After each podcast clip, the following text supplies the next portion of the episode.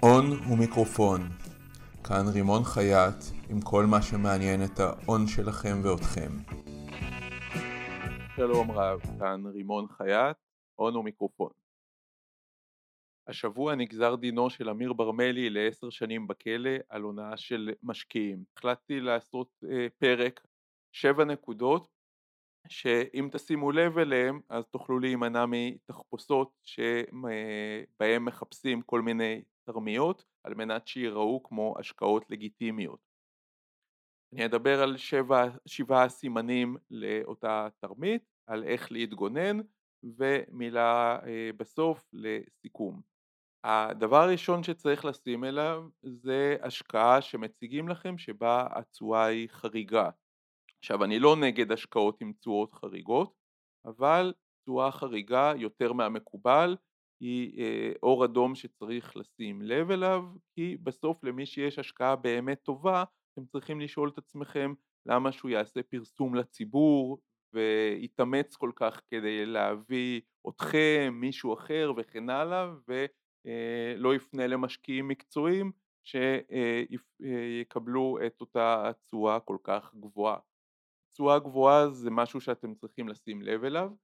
ביחד עם התשואה הגבוהה בדרך כלל כבר יש איזשהו סיפור שיספרו לכם, סיפור שנשמע נורא הגיוני אבל אי אפשר לבדוק אותו. במקרה של ברמלי הסיפור היה שהוא מצליח להשיג תשואה חריגה באופן הבא, באים אליו אנשי עסקים, מבקשים ממנו הלוואה לימים בודדים, הוא מלווה להם את הכסף שוב לימים בודדים ומקבל בחזרה ריבית שהיא גבוהה מהמקובל בשוק. למה שמישהו יבקש מהלוואה לימים בודדים? אז הסיפור שאותו הוא סיפר זה שכשאנשי עסקים או חברות אה, צריכות הלוואה מהבנק, הבנק מבקש מהם להראות הון עצמי מסוים בחשבון הבנק של אותה חברה, לחברה אין את ההון הזה, היא הולכת לברמלי, הוא מלווה להם הון לכמה ימים ובגלל שזה נורא חשוב כדי לגלגל מהלך עסקי גדול יותר אז החברה הזאת מוכנה לשלם ריבית חריגה. קודם כל צריך לשים לב, למעשה כל מי שהלווה לברמלי סביב הסיפור הזה הוא למעשה היה שותף להונאה של הבנקים ותיקחו לכם ככלל החיים מי שמרמה בצד אחד כנראה ירמה בצד שני. ואם קרן ההשקעות קלע של אמיר ברמלי המודל העסקי שלה זה לעזור לאנשים לעבוד על הבנקים כנראה שהיא תעבוד גם עליכם שזה כמובן מה שקרה. האמת שזה רק מה שקרה.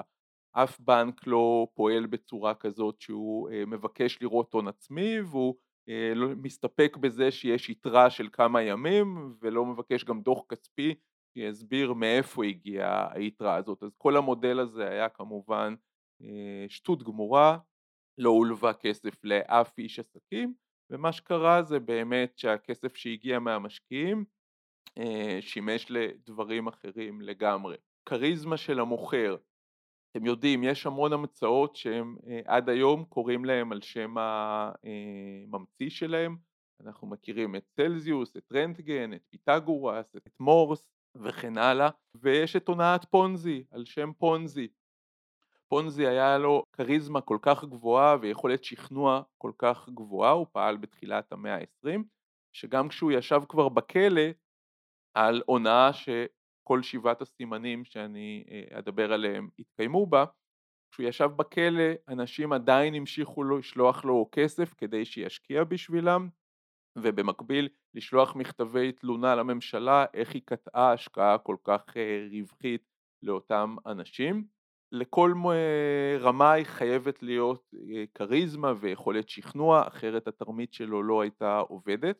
וכדי להתגונן מפני הדבר הזה, מה שאני מציע זה לא כשאתם מגיעים לפגישה, לא להישאר בהתלהבות של הפגישה ומיד להצטרף, אלא תמיד תהיו במצב שאתם אומרים אני צריך לישון על זה, תלכו הביתה, תחשבו על הדברים, תדברו עם בן או בת הזוג שלכם, תדברו עם חברים, כמובן, וזה אני אגע מאוחר יותר, תדברו עם אנשי מקצוע, אותם אנשים ישמעו מכם את העובדות בלי הכריזמה של המוכר ואז יש סיכוי גבוה יותר שתגיעו להחלטות אה, טובות יותר.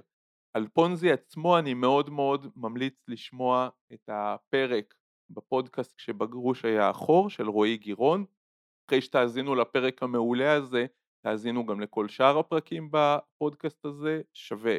משרדים מפוארים, התחפושת בדרך כלל חייבת לכלול משרד מפואר אם מציעים לכם איזושהי השקעה עסקית כזו או אחרת במקום למסור לכם את הפרטים בטלפון אומרים לכם תבואו תתרשם מהמשרדים יש סיכוי גדול שהולכים לעבוד עליכם. אני לא נגד משרדים מפוארים אני לא נגד אה, עיצוב או דברים כאלו אבל מהצד השני זה שמישהו שכר משרד אה, יפה במגדלי המוזיאון או בכל מקום אה, יוקרתי אחר בתל אביב ריהט אותו עם רהיטים יקרים זה לא אומר שום דבר על איכות ההשקעה. זה פשוט סוג של מניפולציה שאנחנו עושים לעצמנו כשאנחנו אומרים וואו הוא כל כך מצליח אני רוצה להצטרף אליו אבל אם הייתם משקיעים אה, מקצועיים אז לא היה מעניין אתכם בכלל העיצוב מצדכם שהוא יושב במרתף של הבית שלו אותו יזם מה שהיה מעניין אתכם זה העובדות. ולכן אל תסתנוורו מאותם משרדים ולהפך אם מישהו במקום להיפגש איתכם בבית קפה דורש שדווקא זה יהיה במשרדים או במקום למסור לכם דברים בטלפון דורש שתבואו להתרשם קחו לכם את זה כאזהרה זה חלק מתחפושת מילים שנשמעות טוב אבל לכם יודעים את משמעותם בדיוק כמו אותו סיפור עסקי שאתם שמעתם אבל אין לכם איך לבדוק אותו יש הרבה מילים שנשמעות לנו אה, כנוסחות ביטחון אבל בעצם אנחנו לא באמת מבינים מה עומד מאחוריהם. אחת המילים שמאוד נפוץ להשתמש בהם בהקשר הזה זה כסף שלכם נמצא בנאמנות או אם זה בנאמנות זה מעולה ואם הנאמן הוא גם אה, עורך דין ידוע ואני אגע בזה אחר כך אז בכלל נשמע לי שהדברים הם אה, בטוחים ואין לי מה לדאוג זה שטויות במיץ עגבניות אם לא קראתם את חוזה נאמנות אז אין לכם מושג מהם התנאים שבו הכסף שלכם ישוחרר אל החברה או אל הנוכל. מה זאת אומרת? מה זה נאמנות? נאמנות זה שאם אני אקבל הצעה כלשהי אומרים לי אנחנו ניקח את הכסף שלך ונשקיע אותו נגיד בבנייה של בניין אתה אומר אני לא נותן ישירות את הכסף לאותו אדם כי יכול להיות שהוא ייקח אותו ויברח. אני אומר הכסף נמצא בנאמנות אצל עורך דין בדרך כלל שמבטיח לשחרר את הכסף לפי תנאים מסוימים. נגיד אחרי קומה ראשונה שנבנית X כסף אחרי קומה שנייה Y כסף וכן הלאה. אבל כל זה מכוסה בחוזה הנאמנות סיפר לי חבר עורך דין שפעם הוא ראה חוזה נאמנות שבו היה כתוב שהנאמן מתחייב לשחרר את הכסף לחברה אה, לאחר שהיא תשלח לו מכתב בדואר רשום.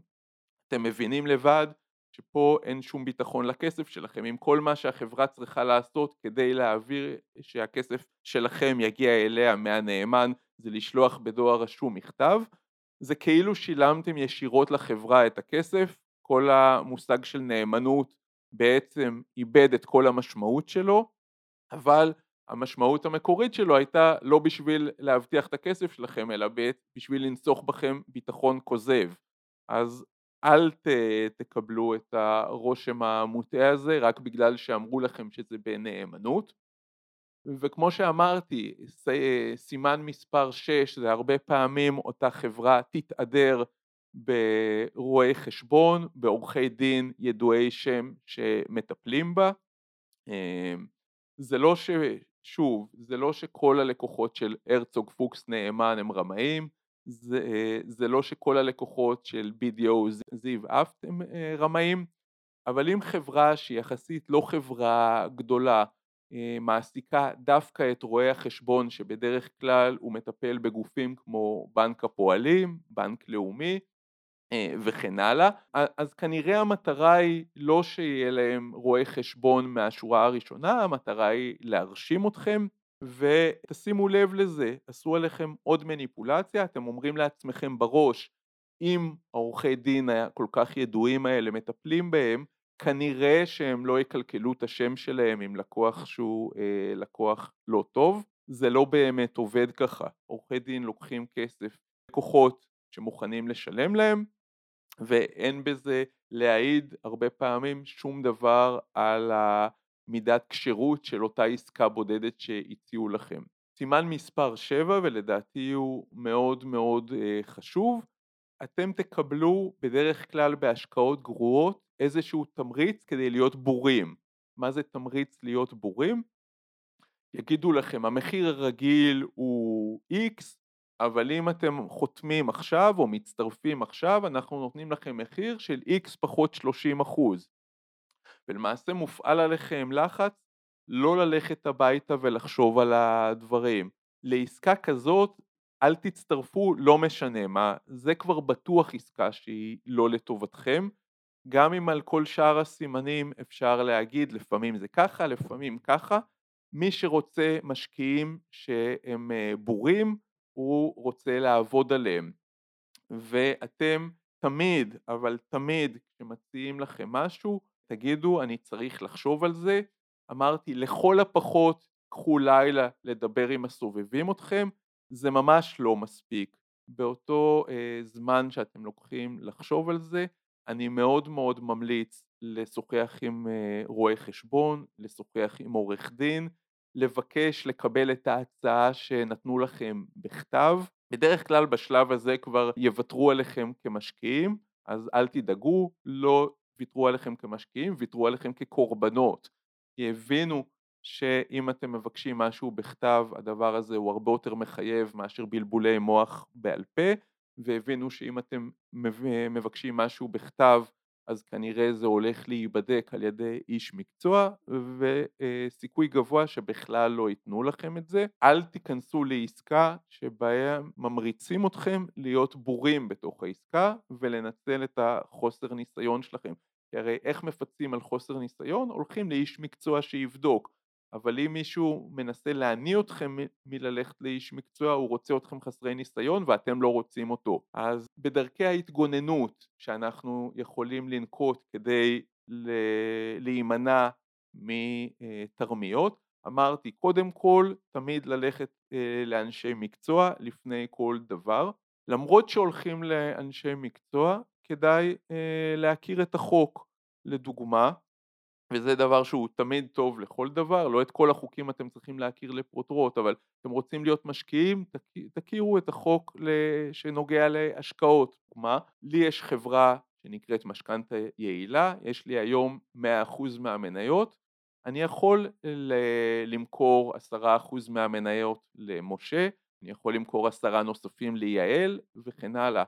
עברתי את המספר 35 משקיעים שאני רוצה לגייס להשקעה בחברה שלי, אני מחויב על, על פי החוק להוציא תשקיף שמאושר על ידי רשות שוק ההון. אז אני לא, אתם לא חייבים לזכור את המספר 35, אבל אם מזמינים אתכם לאולם חתונות עם הרבה משקיעים לכאורה אחרים ומציגים לכם איזושהי השקעה, יש פה בעיה גדולה. זה לא, אה, מישהו פה עובר על החוק, תתרחקו משם.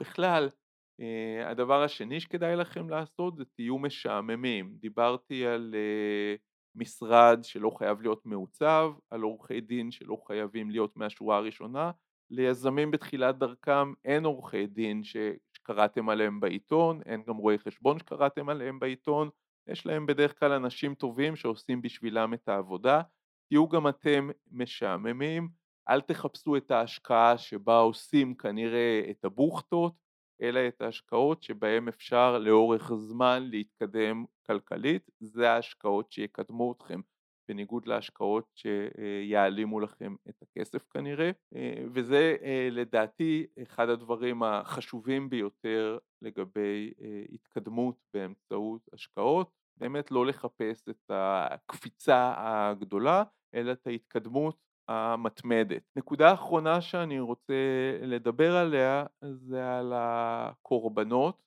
ועל מי ששומע את הסיפור לאחר שהוא מתפרסם. אז מילה ראשונה זה לקורבנות של תרמית כזו או אחרת. קודם כל אל תתביישו.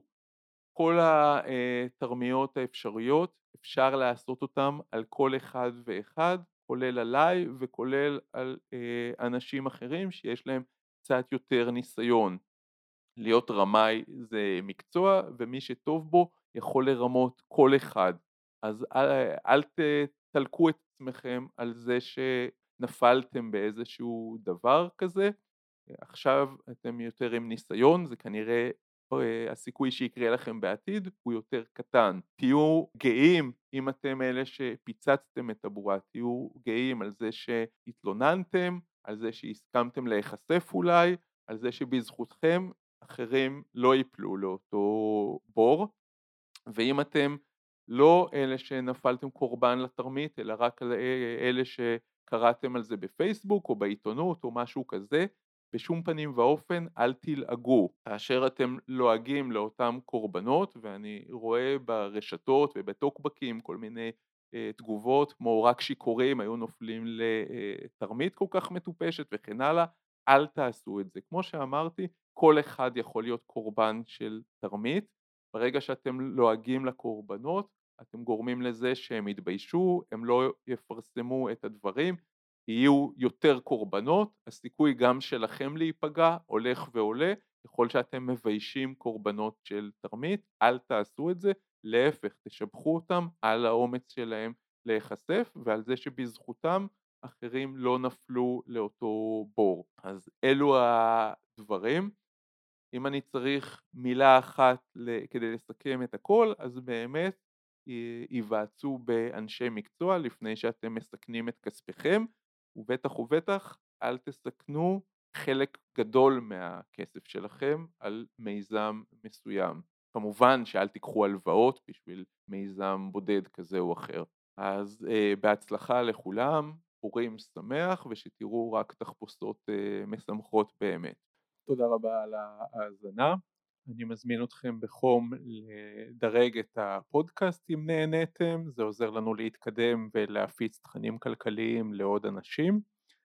אה, אתם יכולים לחפש בפייסבוק את הקבוצה צומחים כלכלית ביחד, להצטרף אליי ולשאול שאלות, להצטרף לדיונים, ושיהיה לכם בהצלחה החלטות כלכליות טובות.